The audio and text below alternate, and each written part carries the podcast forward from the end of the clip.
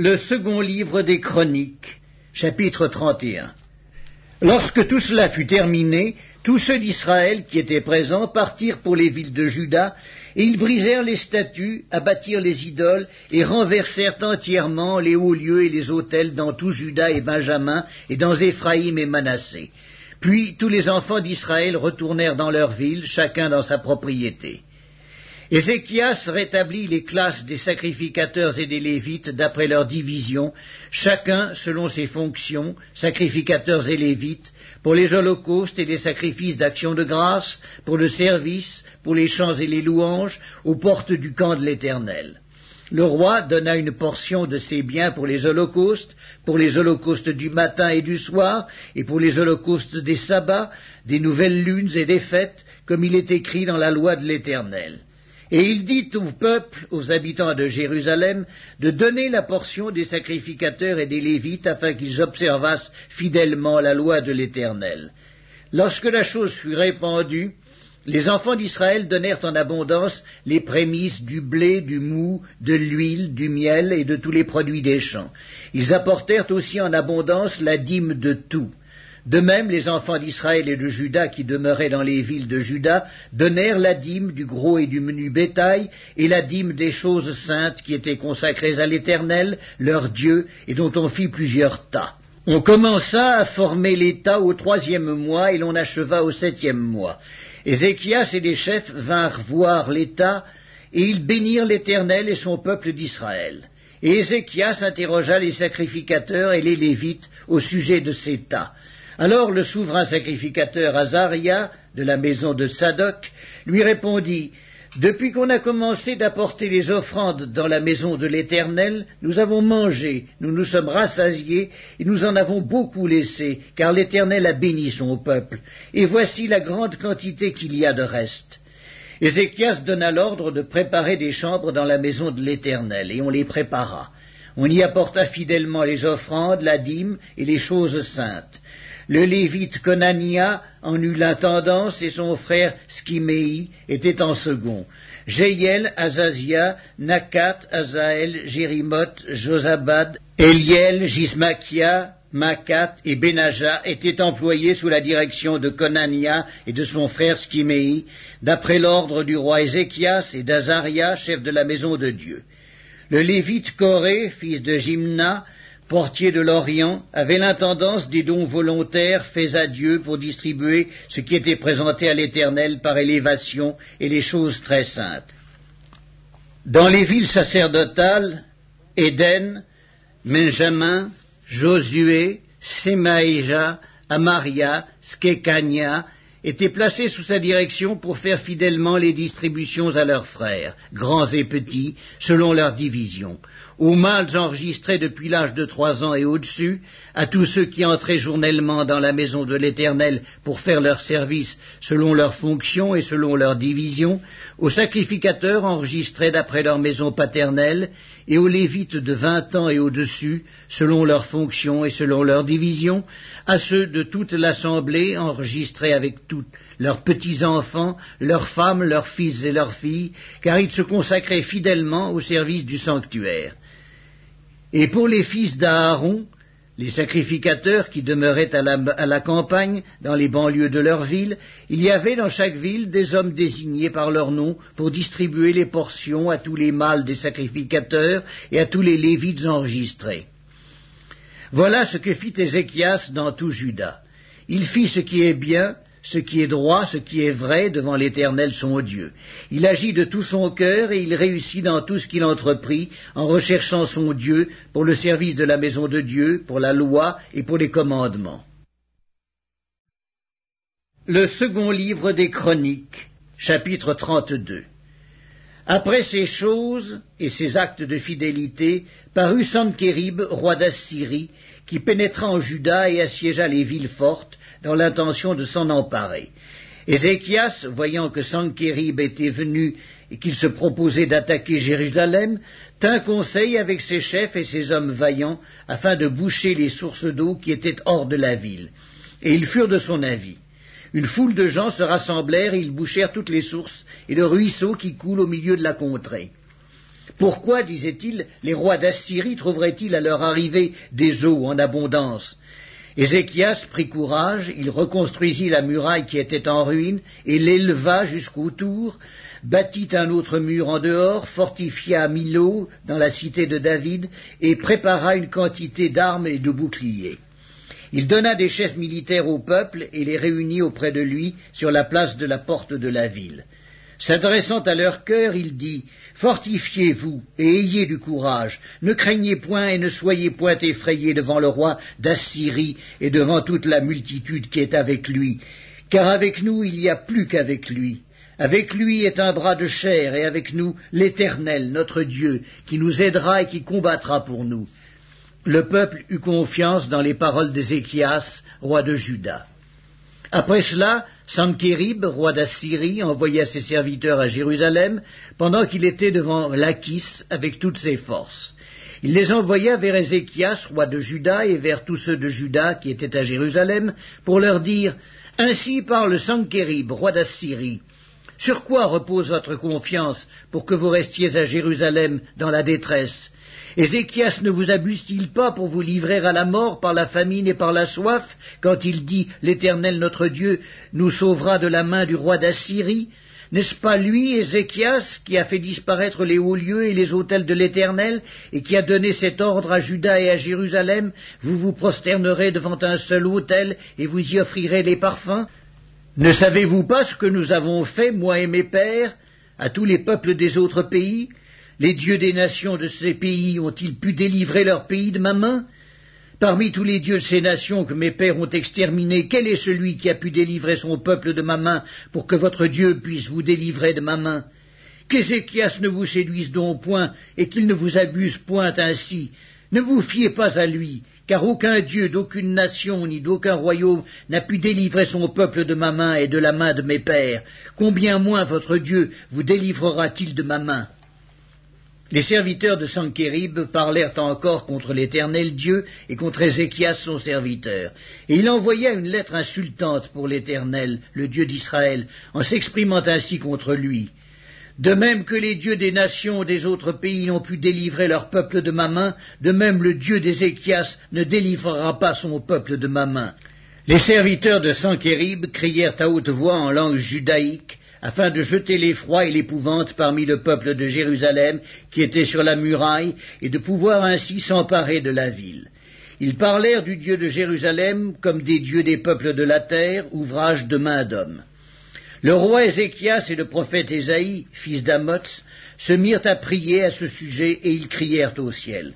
Alors l'Éternel envoya un ange qui extermina dans le camp du roi d'Assyrie tous les vaillants hommes, les princes et les chefs, et le roi confus retourna dans son pays. Il entra dans la maison de son Dieu, et là ceux qui étaient sortis de ses entrailles le firent tomber par l'épée.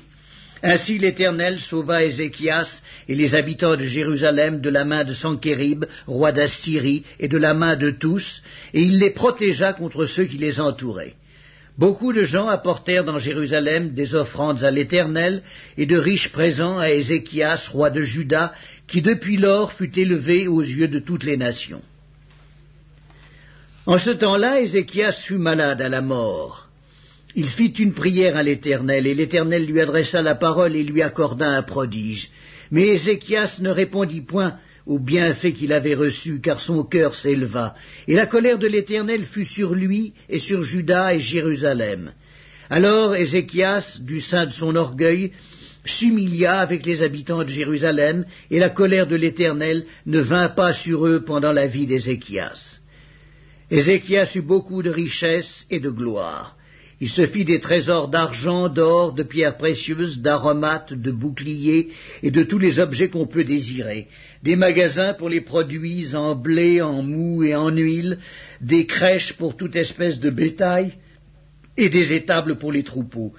Il se bâtit des villes et il eut en abondance des troupeaux de menu et de gros bétail, car Dieu lui avait donné des biens considérables. Ce fut aussi lui, Ézéchias, qui boucha l'issue supérieure des eaux de Guillon et les conduisit en bas vers l'occident de la cité de David. Ézéchias réussit dans toutes ses entreprises. Cependant, lorsque les chefs de Babylone envoyèrent des messagers auprès de lui pour s'informer du prodige qui avait eu lieu dans le pays, Dieu l'abandonna pour l'éprouver afin de connaître tout ce qui était dans son cœur. Le reste des actions d'Ézéchias et ses œuvres de piété, cela est écrit dans la vision du prophète Ésaïe, fils d'Amoth, dans le livre des rois de Juda et d'Israël. Ézéchias se coucha avec ses pères, et on l'enterra dans le lieu le plus élevé des sépulcres des fils de David. Tout Juda et les habitants de Jérusalem lui rendirent honneur à sa mort, et Manassé, son fils, régna à sa place. Le second livre des Chroniques, chapitre 33 Manassé avait douze ans lorsqu'il devint roi, et il régna cinquante-cinq ans à Jérusalem. Il fit ce qui est mal aux yeux de l'Éternel, selon les abominations des nations que l'Éternel avait chassées devant les enfants d'Israël. Il rebâtit les hauts lieux qu'Ézéchias son père avait renversés. Il éleva des autels au Baal. Il fit des idoles d'Astarté, et il se prosterna devant toute l'armée des cieux et la servit. Il bâtit des autels dans la maison de l'Éternel, quoique l'Éternel eût dit, C'est dans Jérusalem que sera mon nom à perpétuité. Il bâtit des autels à toute l'armée des cieux dans les deux parvis de la maison de l'Éternel. Il fit passer ses fils par le feu dans la vallée des fils de Hinnom. Il observait les nuages et les serpents pour en tirer des pronostics. Il s'adonnait à la magie et il établit des gens qui évoquaient les esprits et qui prédisaient l'avenir. Il fit de plus en plus ce qui est mal aux yeux de l'Éternel afin de l'irriter. Il plaça l'image taillée de l'idole qu'il avait faite dans la maison de Dieu, de laquelle Dieu avait dit à David et à Salomon son fils, C'est dans cette maison et c'est dans Jérusalem que j'ai choisi parmi toutes les tribus d'Israël que je veux à toujours placer mon nom. Je ne ferai plus sortir Israël du pays que j'ai destiné à vos pères, pourvu seulement qu'ils aient soin de mettre en pratique tout ce que je leur ai commandé, selon toute la loi, les préceptes et les ordonnances prescrits par Moïse. Mais Manassé fut cause que Judas et les habitants de Jérusalem s'égarèrent et firent le mal plus que les nations que l'Éternel avait détruites devant les enfants d'Israël. L'Éternel parla à Manassé et à son peuple, et ils n'y firent point attention. Alors l'Éternel fit venir contre eux les chefs de l'armée du roi d'Assyrie, qui saisirent Manassé et le mirent dans les fers. Ils le lièrent avec des chaînes d'airain et le menèrent à Babylone. Lorsqu'il fut dans la détresse, il implora l'Éternel son Dieu, et il s'humilia profondément devant le Dieu de ses pères. Il lui adressa ses prières, et l'Éternel, se laissant fléchir, exauça ses supplications et le ramena à Jérusalem dans son royaume. Et Manassé reconnut que l'Éternel est Dieu.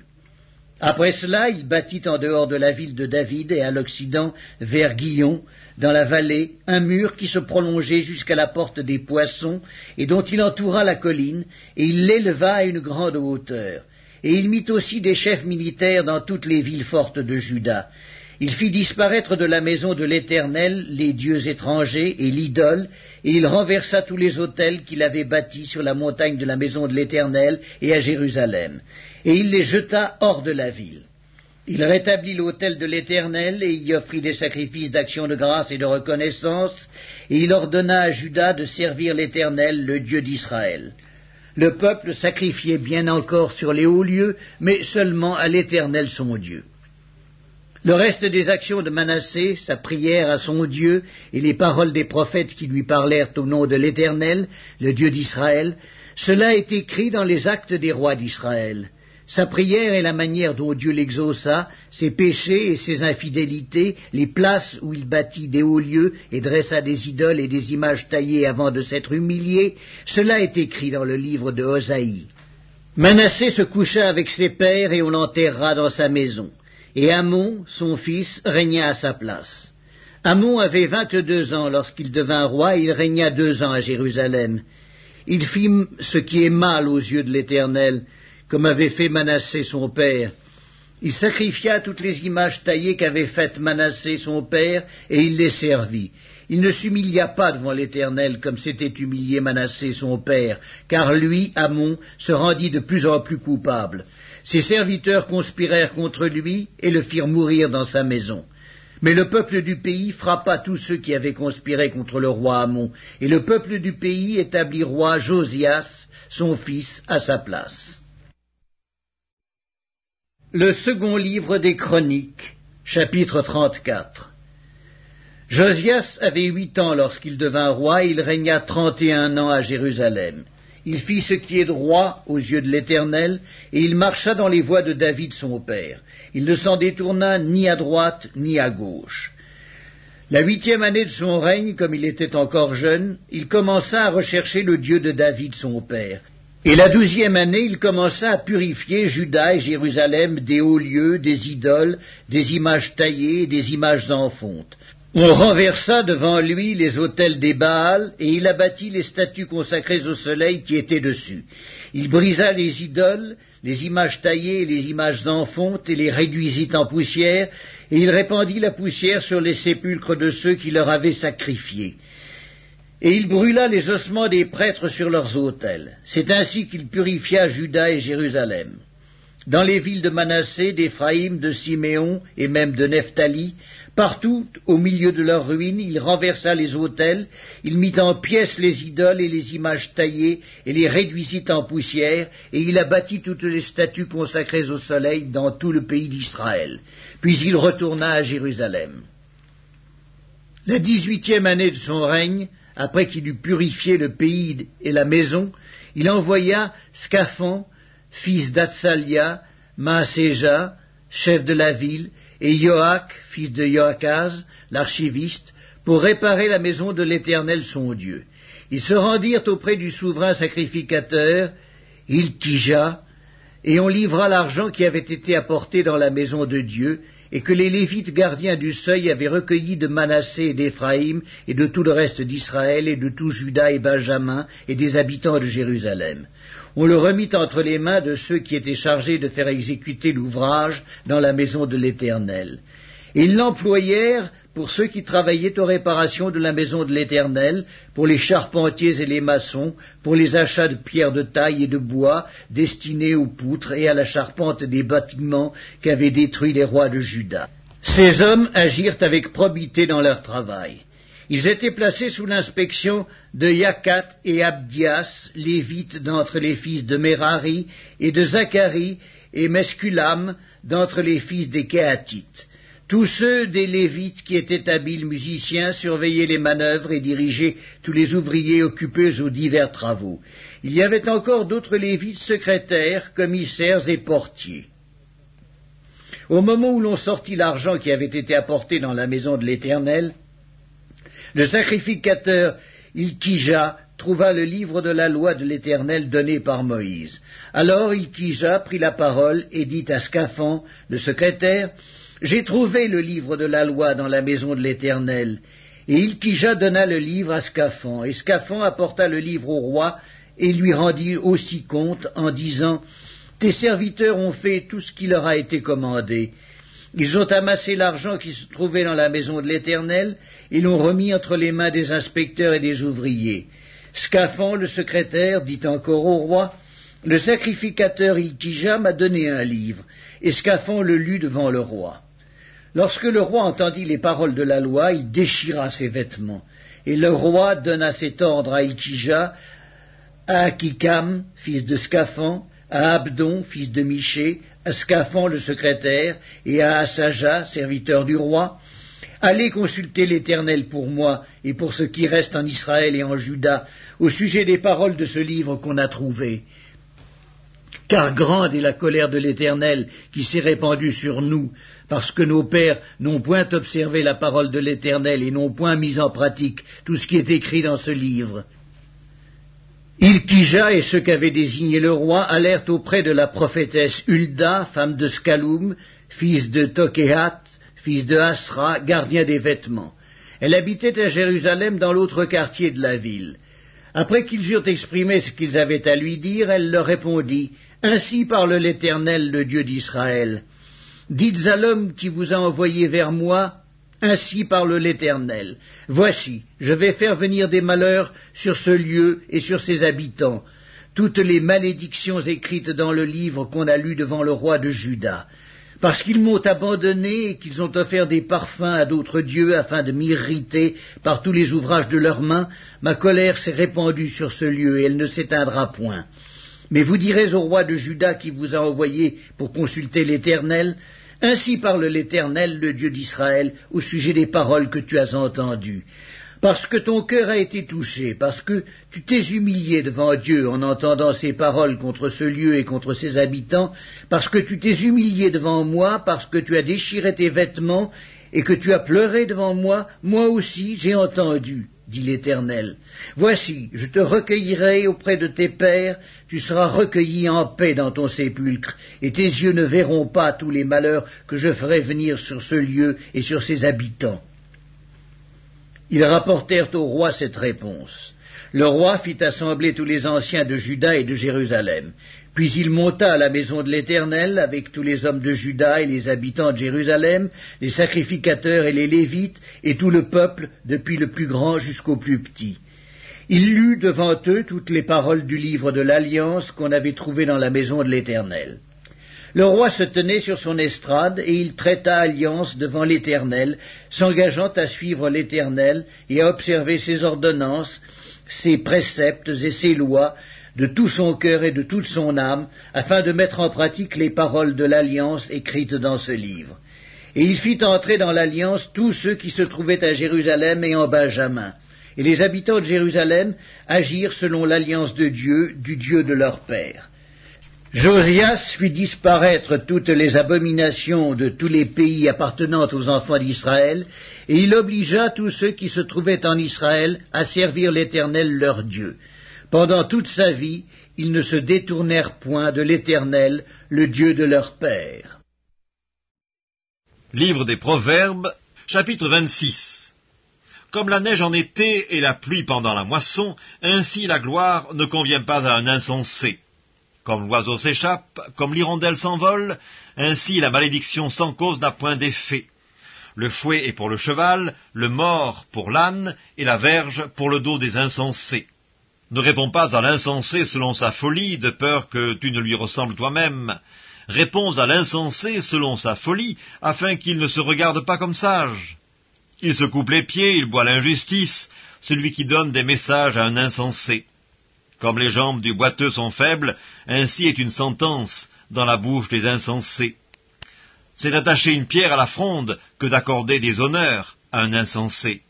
Comme une épine qui se dresse dans la main d'un homme ivre, ainsi est une sentence dans la bouche des insensés. Comme un archer qui blesse tout le monde, ainsi est celui qui prend à gage les insensés et les premiers venus.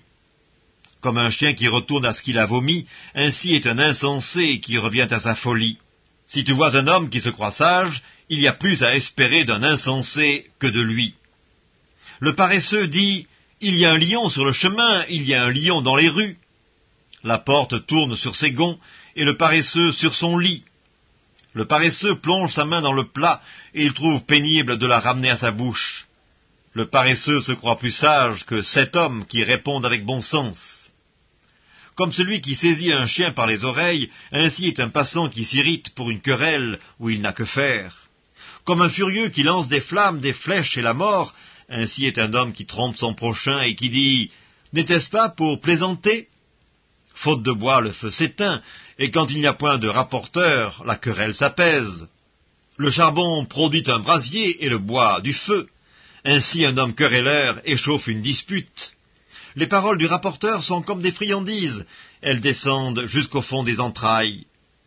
Comme des scories d'argent appliquées sur un vase de terre, ainsi sont des lèvres brûlantes et un cœur mauvais. Par ses lèvres, celui qui hait se déguise, et il met au-dedans de lui la tromperie lorsqu'il prend une voix douce, ne le crois pas, car il y a sept abominations dans son cœur. S'il cache sa haine sous la dissimulation, sa méchanceté se révélera dans l'assemblée. Celui qui creuse une fosse y tombe, et la pierre revient sur celui qui la roule. La langue fausse a de la haine pour ceux qu'elle écrase, et la bouche flatteuse prépare la ruine. Livre des Proverbes, chapitre 27 ne te vante pas du lendemain, car tu ne sais pas ce qu'un jour peut enfanter. Qu'un autre te loue, et non ta bouche, un étranger, et non tes lèvres. La pierre est pesante, et le sable est lourd, mais l'humeur de l'insensé pèse plus que l'un et l'autre. La fureur est cruelle et la colère impétueuse, mais qui résistera devant la jalousie? Mieux vaut une réprimande ouverte qu'une amitié cachée. Les blessures d'un ami prouvent sa fidélité, mais les baisers d'un ennemi sont trompeurs. Celui qui est rassasié foule aux pieds le rayon de miel, mais celui qui a faim trouve doux tout ce qui est amer. Comme l'oiseau qui erre loin de son nid, ainsi est l'homme qui erre loin de son lieu. L'huile et les parfums réjouissent le cœur, et les conseils affectueux d'un ami sont doux. N'abandonne pas ton ami et l'ami de ton père, et n'entre pas dans la maison de ton frère au jour de ta détresse. Mieux vaut un voisin proche qu'un frère éloigné. Mon fils, sois sage et réjouis mon cœur, et je pourrai répondre à celui qui m'outrage. L'homme prudent voit le mal et se cache, les simples avancent et sont punis. Prends son vêtement car il a cautionné autrui, exige de lui des gages à cause des étrangers. Si l'on bénit son prochain à haute voix et de grand matin, cela est envisagé comme une malédiction. Une gouttière continue dans un jour de pluie et une femme querelleuse sont choses semblables. Celui qui la retient retient le vent, et sa main saisit de l'huile. Comme le fer aiguise le fer, ainsi un homme excite la colère d'un homme. Celui qui soigne un figuier en mangera le fruit, et celui qui garde son maître sera honoré. Comme dans l'eau le visage répond au visage, ainsi le cœur de l'homme répond au cœur de l'homme. Le séjour des morts et l'abîme sont insatiables, de même les yeux de l'homme sont insatiables. Le creuset est pour l'argent et le fourneau pour l'or, mais un homme est jugé d'après sa renommée. Quand tu pilerais l'insensé dans un mortier, au milieu des grains avec le pilon, sa folie ne se séparerait pas de lui. Connais bien chacune de tes brebis, donne tes soins à tes troupeaux, car la richesse ne dure pas toujours, ni une couronne éternellement. Le foin s'enlève, la verdure paraît, et les herbes des montagnes sont recueillies. Les agneaux sont pour te vêtir, et les boucs pour payer le champ. Le lait des chèvres suffit à ta nourriture, à celle de ta maison et à l'entretien de tes servantes.